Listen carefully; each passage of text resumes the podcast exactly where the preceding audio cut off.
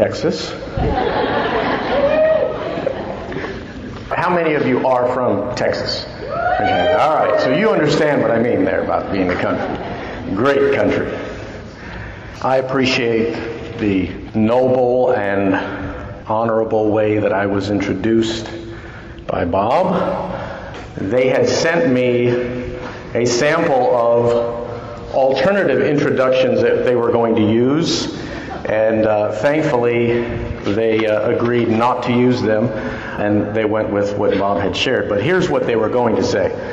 Frank Viola is the best speaker we could get on such short notice. He deserves the accolade of a true prophet. He deserves no honor. He has the gift of discouragement. He's caused more arguments than Jesus and attracted more followers than Judas. And the last one is my favorite. We almost went with it.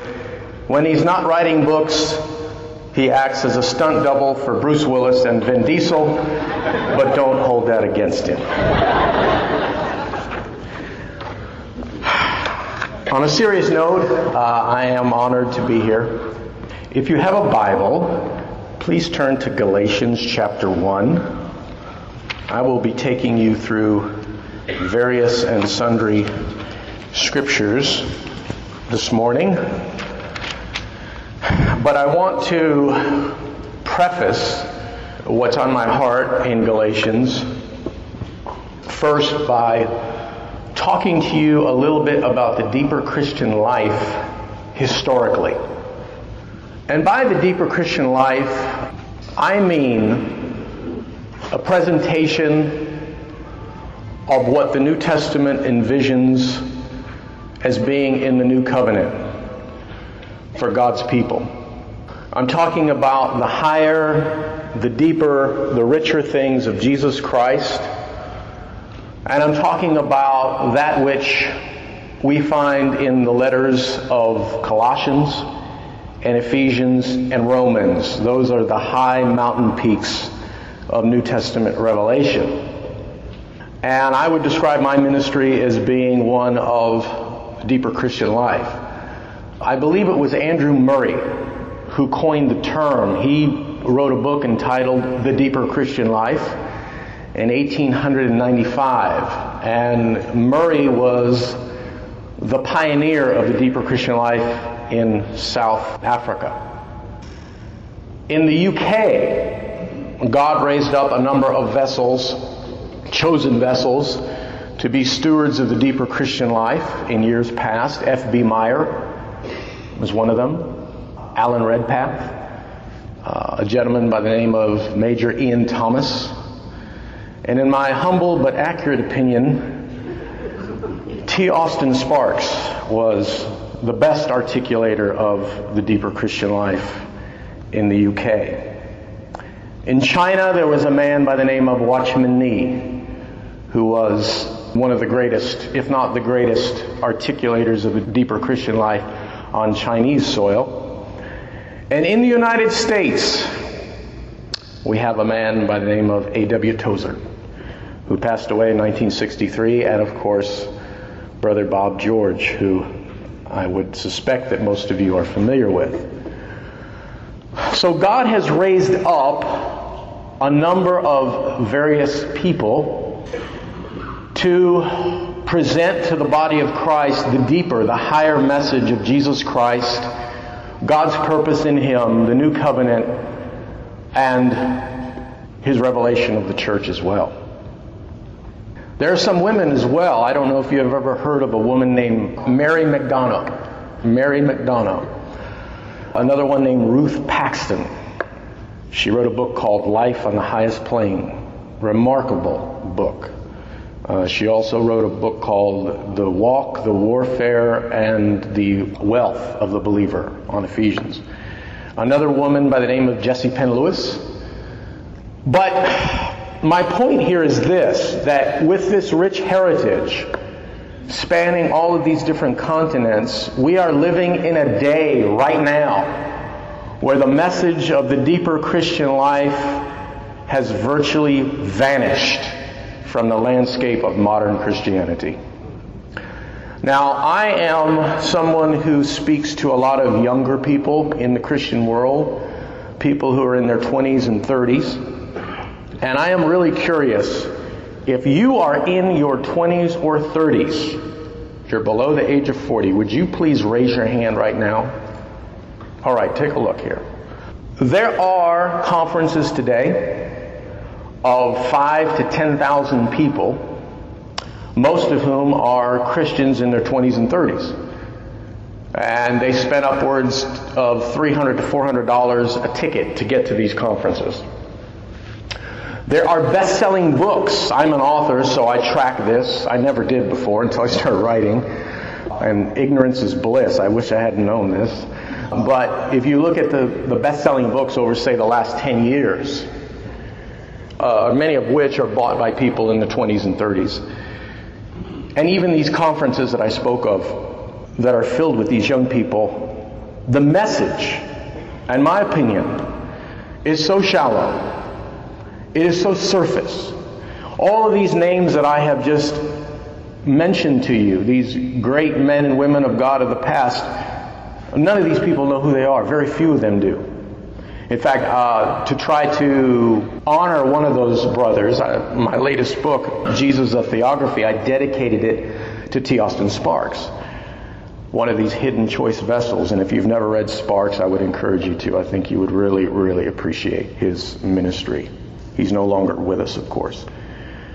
But the books that sell, the pastors who are lifted up and celebrated, the speakers at these large conferences, if you look at the message, it is missing so many vital things. There's nothing of the deeper Christian life in these books or these messages. There are few, few exceptions. And we are living, I believe, historically in one of the most shallow, superficial periods of church history. And it grieves me greatly. And what ends up happening is that these young people in their 20s and 30s are all jazzed about the message that they're hearing, which I'll talk about in a few minutes. And then when they hit their 40s and 50s, they burn out. And the message wears out, and they finally get in touch with their spiritual instincts and they say, there's got to be more than this to Jesus Christ, the Christian life, and the church. There must be more. And then they end up in a conference like this one. so I would really like to turn the sod on this. And so I have dedicated my life to presenting the deeper Christian life message to all Christians, but also trying to target the younger people. And I know that Bob Christopher and Andrew Farley would fit into that as well. And conferences like this exist to present the deeper things of God to God's people. But may the Lord raise up a younger generation that gets in touch with their spiritual instincts now, not 20 years later, and begins on this road toward the deeper things of God. So the message that they're hearing, what is it? What is it that sells right now? What is it that's being preached at these conferences where thousands of young people show up and will pay $400 for a ticket? What are these best selling books about? Well, essentially, it's one of two things. One, they're on following Jesus. Now that sounds good, doesn't it? Following Jesus. We're all about following Jesus, aren't we? But here's the message that's attached to it. Following Jesus means God's holy, you're not. Try harder to be a good Christian. And that's the message. Try better than the best you can do to make God happy. That's the message of following Jesus today that sells really, really well. The other message, right along with it, is discipleship. Big discipleship movement right now. A couple mega pastors are selling millions of books on discipleship. They're trying to start discipleship movements. And I've read some of those books, saints. And if you peel back the onion of the message in those books, here's what it is God's holy. You're not. Try harder to be a good Christian and get other people to be good Christians too. And if you pull back the layers of the onion, guess what? You are at the center. You are at the center. What are you not doing for God? What do you need to do better? How can you be a better Christian? How can you make God happy? What does God want to do for you? You are at the center of that message, saints. It is a me centered gospel. What is missing? Well, there are a few things missing. What's missing is God's eternal purpose, which is by Him, through Him, and to Him. A purpose that is not centered on human needs, but a purpose that is centered on meeting the beating heart of God before humans ever fell. Something for God. Something for His satisfaction. Something that He is seeking to gain for Himself and the arrows bend away from us onto Him. God's eternal purpose. It's rarely preached today, yet it is the grand narrative of the entire Scripture. It is the reason why God created His eternal purpose by Him, to Him, through Him, and for Him. What else is missing? An emphasis and practical handles on knowing Jesus Christ deeply. The emphasis instead is on what you can do for Him, how you can serve Him, instead of to know Him. That I might know Him, Paul said, and the power of His resurrection in the fellowship of his sufferings, to know the Lord. I have spent many hours talking to Christians of all different stripes, and it is very rare to find a Christian who will talk for an hour or more about Jesus Christ. They will talk about many, many other things. And I'm not talking about worldly things, saints. I'm talking about spiritual things, religious things, things, not Him. And for myself, I chased things for many years. First, it was evangelism. Evangelism is not a bad thing, it's a good thing, right? But it's a thing, it's an it. You can become obsessed with evangelism and becoming a good evangelist and leave Jesus Christ out in the cold. You can be obsessed with theology. That was another thing I pursued. Correct doctrine. Bible study can become a thing that you chase. Here's a big one. Eschatology, end time theology, the mark of the beast, who's the Antichrist. I mean, you can spend hours trying to figure out the paradoxes and mysteries and Revelation and Daniel and charts and graphs and 666 and on and on and miss the Lord Himself. Apologetics spiritual gifts, miracles, healing, power. Saints, these are all good things, but they're things. You don't need things, you need Him. You need Christ, I need Christ. And Christ is the embodiment of all these things. Another thing that's missing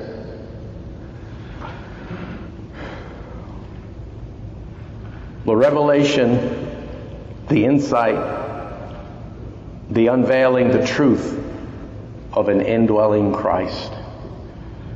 That God Himself in Christ, by the Spirit, lives in us. And this is one of the things that's it's not only missing, but it, it's the cause of so much burnout with young Christians when they serve the Lord in their own power and their own strength. They don't know that that's what they're doing until they hit about 30 years old. And then they are fried. And they're burned out. And they're worn out. It's because they've been running on the energy of youthful enthusiasm not the power of an indwelling Lord. There's a big difference, saints. There's a big difference. I'll tell you something. Everything in the Christian life will eventually wear out. I don't care what it is. Bible study will eventually wear out. Praying will eventually wear out. If you pray in tongues, that will eventually wear out. Singing worship songs will eventually wear out. The only thing that will not wear out is the Lord Jesus Christ. He's the same yesterday, today, and forever, but He is new every morning. He will never wear out. Something else that's missing. What's in it for Him? What does God want to gain for Himself? Instead, it's all about us. And even when it's about meeting human needs, it's still about human needs. And that brings me to what I want to share with you in the next two days. Hopefully, you're in Galatians by now. I gave you a lot of time to get there. I want to talk to you about the three key mentions, the three key mentions of the word in in Galatians. The word in, I am. There are three chief ways that this word is used. And you can actually uh, build the entire letter around these three uses of the word in. And in the, the message, or the session this morning, I want to talk to you about the first one, and then in subsequent messages, I'll talk to you about the next two. But let's look at all three right now as a way of introduction. Galatians 1, verse 15. But when God, who had set me apart even from my mother's womb, and called me through his grace, was pleased to reveal his Son in me, so that I might preach him among the Gentiles. And I just want to draw your attention to verse 16 to reveal his Son in me. And you can circle the word in there. We will come back to that in a minute. The second use of the word in, chiefly in Galatians, is in Galatians 2.20. And I think you're probably familiar with that since it's written all over the uh, manual for this conference. But we'll read it together. Galatians 2.20 I have been crucified with Christ, and it is no longer I who lives. But Christ lives in me. And the life which I now live in the flesh, I live by faith in the Son of God who loved me and gave himself up for me. It is no longer I who live, but Christ lives in me. And you'll want to circle the word in there, in me. Christ lives in me. That's the second in, and we'll look at that tonight. And then finally, Galatians chapter 4, verse 19 My children, with whom I am again in labor until Christ is formed in you. And there it is. There's the third in. Christ is formed in you. Circle the word in, and we'll look at that tomorrow. Okay, back to Galatians 1. God was pleased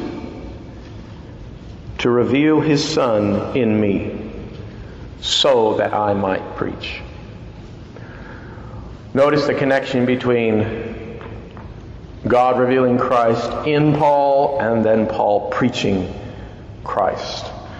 I have made the statement that good preachers leave people saying, Wow, what a, what a great sermon.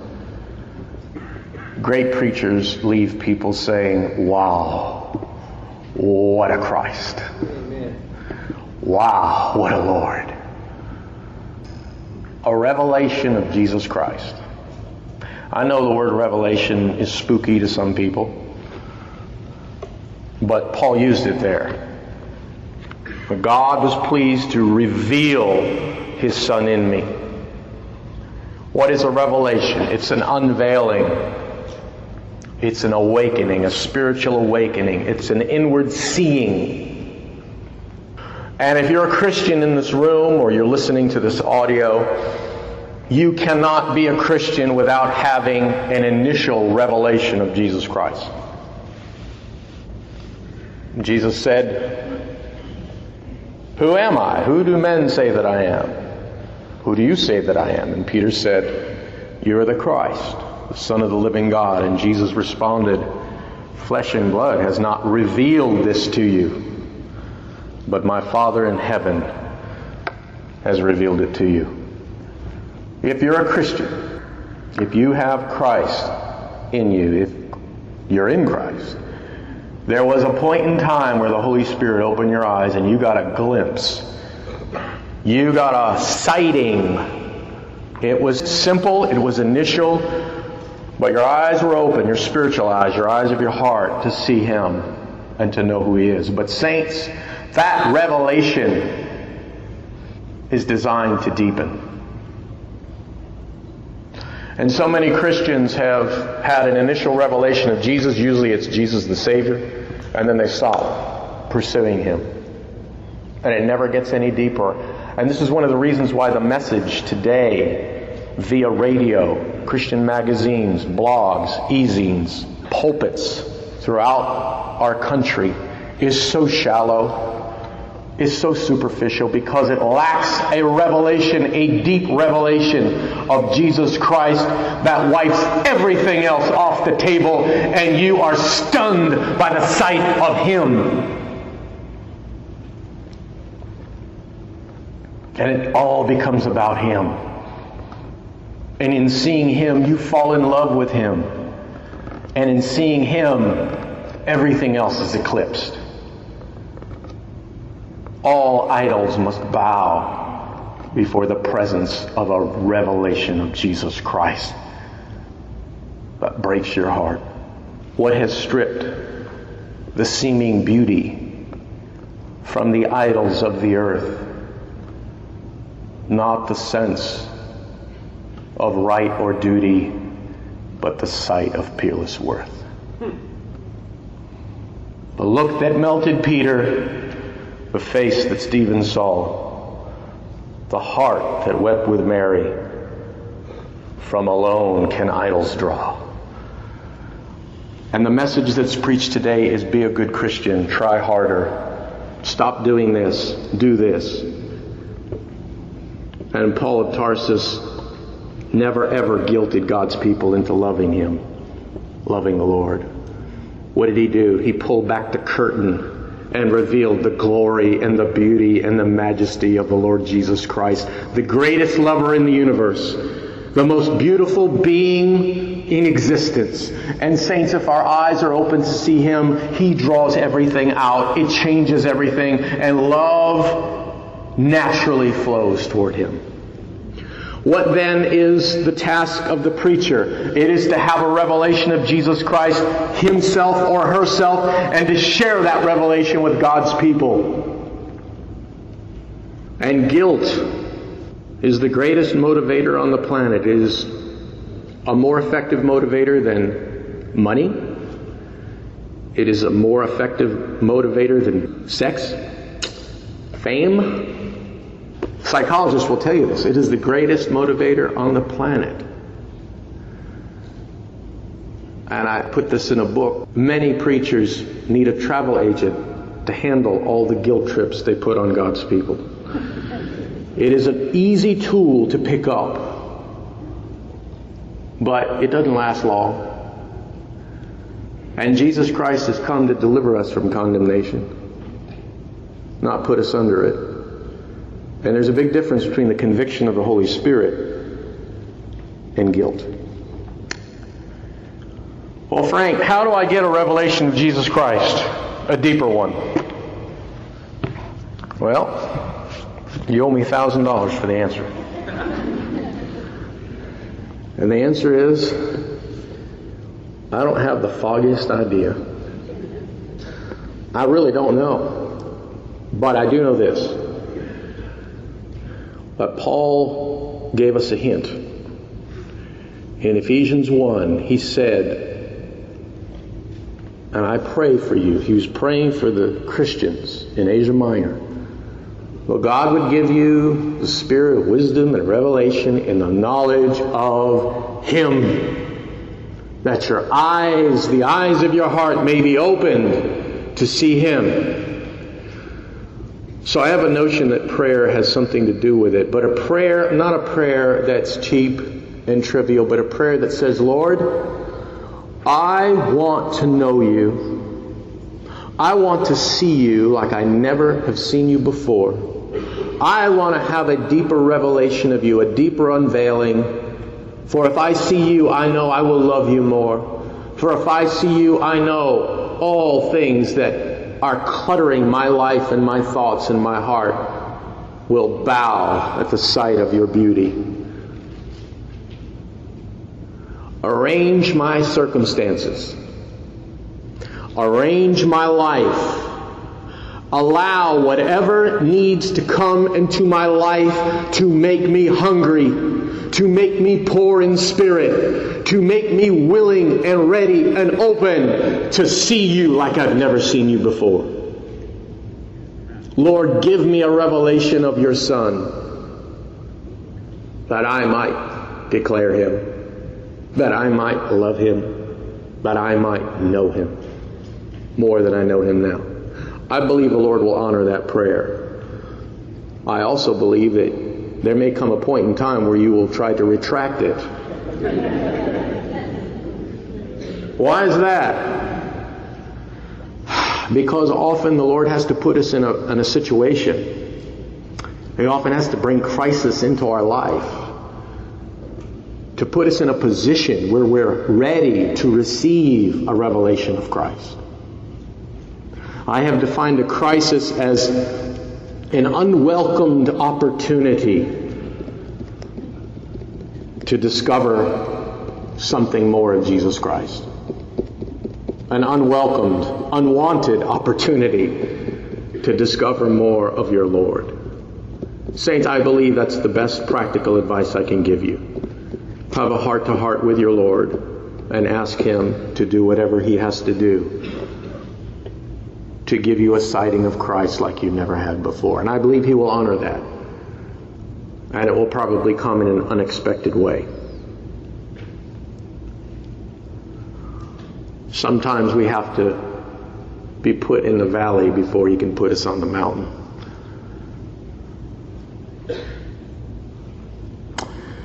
There's something else I want to talk to you about regarding a revelation of Christ, and this, this is going to be directly said to those of you who have been recipients of and proponents of the deeper Christian life message, the new covenant message, the message of grace. I have observed that those who, by and large, with few exceptions, those who bring this message neglect something. Augustine talked about the totus Christus. What is that? That's Latin for the total Christ. The New Testament is very clear that Jesus Christ is both head and body. The two greatest letters of the New Testament are Ephesians and Colossians. These are the most sublime pieces of literature in the New Testament. And Colossians is a revelation of Christ the head. But Ephesians is a revelation of Christ the body. And you cannot separate the head from the body. For the head is Jesus Christ and the body is Jesus Christ. He is head and body.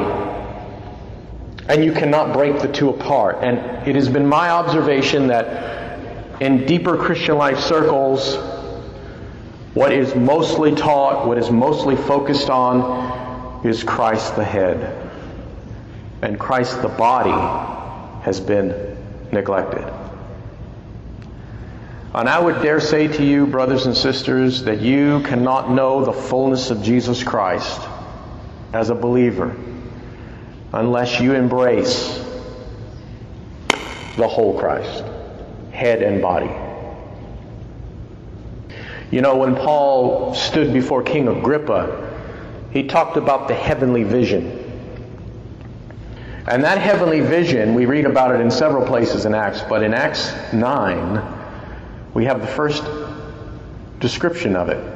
We know the story, you know the story. Paul is journeying to Damascus, and a light from heaven shines on him. He falls off his horse, and he hears a voice. In another place, it says he sees a vision. He saw the risen Christ, he also heard him. He saw the head, but he also saw the body. For Jesus said to him, Paul, Paul, at that time it was Saul, Saul, why are you persecuting the church? Somebody correct me. No, no. Why are you persecuting me? Whoa. Wait a minute. Paul wasn't persecuting Jesus. Jesus was in heaven, the right hand of the Father. He was persecuting the body of Christ. He was persecuting God's people. Paul of Tarsus was persecuting the members of Christ. And Jesus Christ took it personally. Because you cannot separate the head from the body, and you cannot separate the body from the head. Paul got the heavenly vision, and it was Christ the head, Christ the body. That's the mystery of God. You see it in Ephesians and Colossians. The mystery of God is Christ in you, and it is also the one body which was hid in God before time began. Head and body, body and head, saints. Okay, Frank, that sounds good. I got it. Christ is the head and the body. Amen. Praise the Lord. Ephesians and Colossians, we got it. This gets real practical.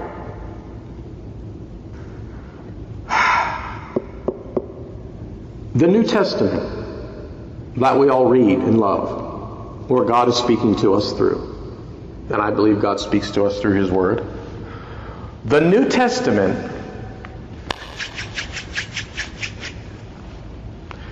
by and large, was not written to you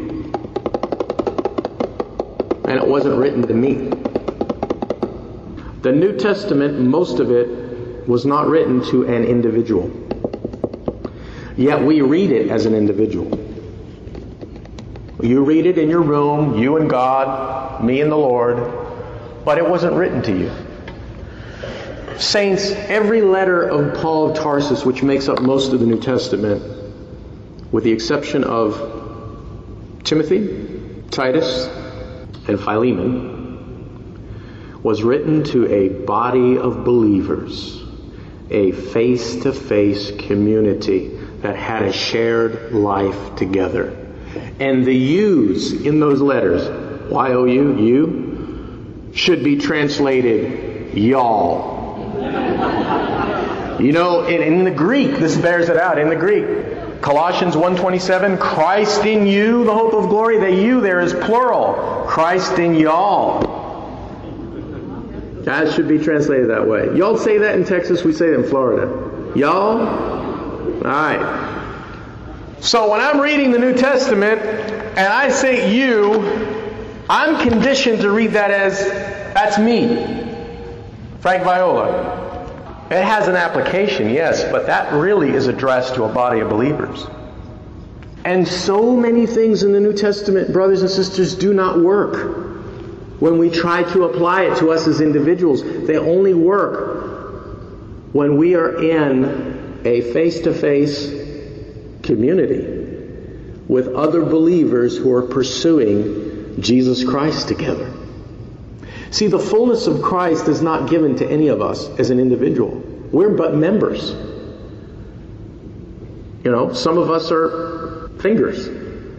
Some of us are hands. Some of us are toes. Some of us are legs. Some of us are ankles.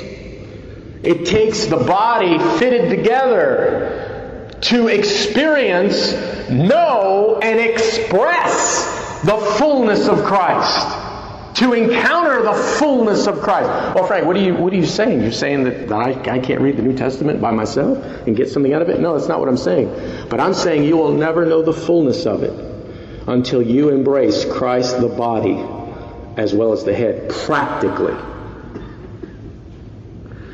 You know uh, Romans 12, verse 1. I beseech you by the mercies of God to offer your bodies plural, as one living sacrifice.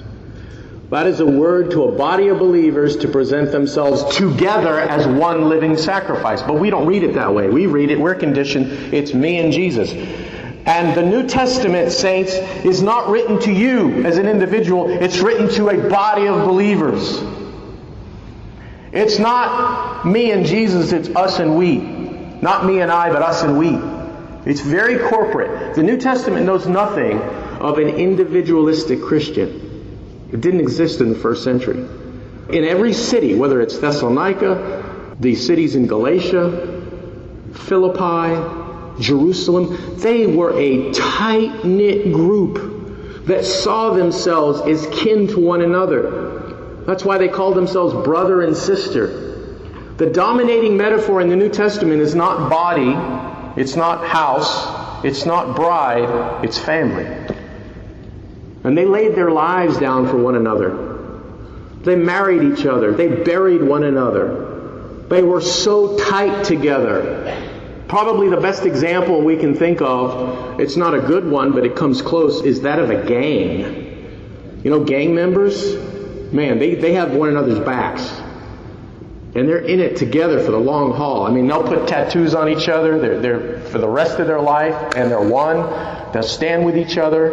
Okay, it's a perverted example because what those people are really looking for, they've gotten in touch with something deep in them that really craves the experience of the body of Christ. But instead, they're meeting that need another way. And today, what we have is we have church Okay, most of us probably are members of a church.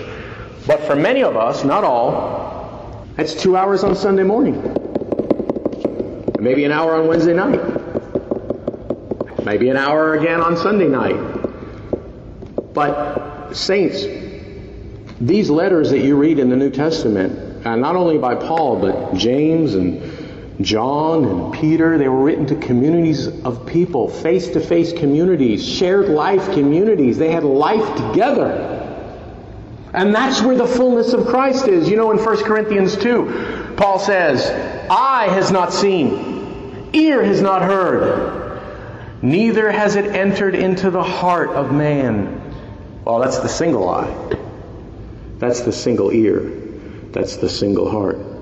But then he says, Who has known the mind of the Lord? Who? An individual? No. We, plural, have the mind of Christ.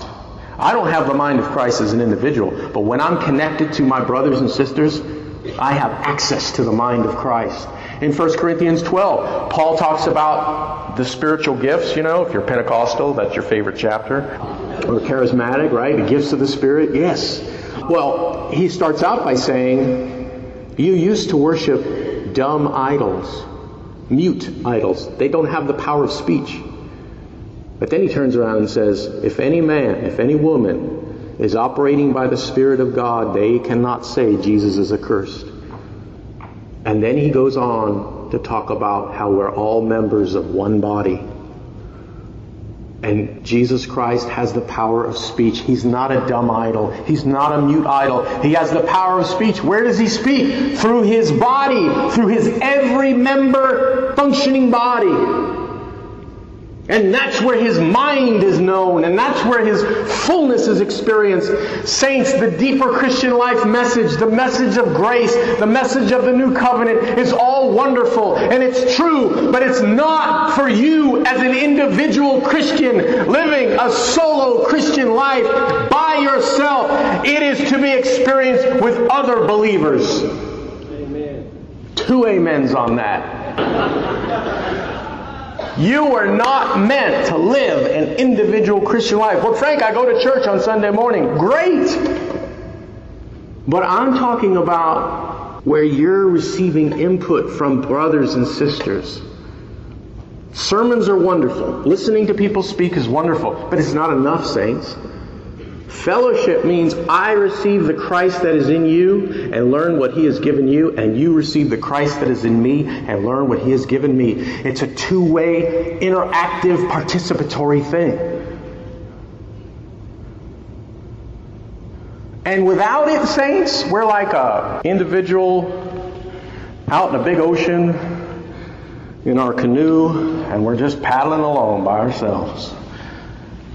It was not meant to be that way. And it doesn't really work outside of community. It's never meant to be. You know, Paul says, and I'll close with this Does not nature teach you? You take any species on the planet, in the animal kingdom, God has created a habitat by which that species is to live, move, live, and have its being. Polar bears must live in their native habitat, which is the Arctic, for them to survive and reproduce. If you take a polar bear and remove it from its natural habitat, you take it out of the Arctic, it's either going to die or if you can sustain it, it cannot reproduce. You take a saltwater fish out of its native habitat, which is saltwater, it will die. Virtually every animal group, many of them, they're corporate creatures. You know, fish swim in schools. Lions have prides. Sheep have folds. Look at the way the bees operate. They're social creatures. Does not nature teach you? You, as a Christian, are a new species on this planet. What do you mean? You're a new creation. You know, the early Christians called themselves the third race. This is in second century literature. The Christians wrote of themselves as the third race. There was the Jew, there was the Gentile, and then there was the ecclesia. And you can find this in 1 Corinthians 10. Paul says, The Jew, the Gentile, and the ecclesia of God. You're a new creation. You're a new species. And every species has a habitat that matches it. What is our habitat? It is the experience of the body of Christ. It is the experience of ecclesia. Well, Frank, I can't find that where I live. I try to talk about the Lord with people and talk about Christ in me and pursuing Him, and, and they want to talk about all kinds of other things. I cannot find this. I'm in the wilderness. And every Israelite had to go through the wilderness for a time when they left Egypt. God eventually brought them into the promised land. God also wanted them to go into the promised land a lot earlier, but because of their unbelief, they stayed in the wilderness, and some of them died out there. Their bones bleached in the wilderness. Let me tell you something. If you want to get out of the wilderness, God will eventually make a way. It may cost you something, though. You may find two or three other Christians in your city that love Jesus Christ like you do. And the Lord will make a way for you to connect with them and have fellowship with them. They might not even attend the same local congregation, church that you do. But, saints, if you can find two or three Christians, I know the ideal is a community of believers that you can have a shared life with, but you know, we're living in a day where that's rare. Very rare. I'm talking about a shared life now. I'm not talking about church on Sunday morning for two hours. I mean a shared life where you're sharing Christ and they're sharing Christ with you. Every joint supplies, Ephesians, you're supplying to them, they're supplying to you. That's hard to find, but if you can find two or three other believers, and I believe if you really cry out to the Lord and ask you to bring that into your life, and you're open to it, He will do that. If you can find two or three believers, if you have more, great, who you can fellowship with, share the Lord with, participate with, then you have found something precious. You have found something that many Christians don't have in their life. But saints, remember, this deeper Christian life message is true, but it is not to the individual. It works in community. We are part of a body, and in every city and every town, there are other Christians God wants us to be built together with. They're around. You may find some in this conference. In fact, that would be an assignment I would give you. Find out where you all live. Maybe some of you are within driving distance. And now you have a common bond in Christ and you can find rich fellowship. I tell you what, that will take you a lot further than you just trying to be a good Christian on your own, trying to experience the deeper Christian life on your own. It was never meant to be that way. So that is my word to you. A revelation of Jesus Christ is a revelation of head and body made practical. And it is there that we find the fullness of Christ. Last passage, Ephesians chapter 3. You can read it on your own. It's around verse 17 or so. Paul talks about comprehending the height, the depth, the width of the love of Christ. And then he puts this in with all saints with all saints. Not you as an individual in your room. You'll never experience the fullness that way. It's with all saints. Praise the Lord. All right. That's part one. We'll look at Galatians 2 in part two. Thank you very much. We'll have Bob come up. Another day, another dollar, another wall, another tower went up where the home is heavy.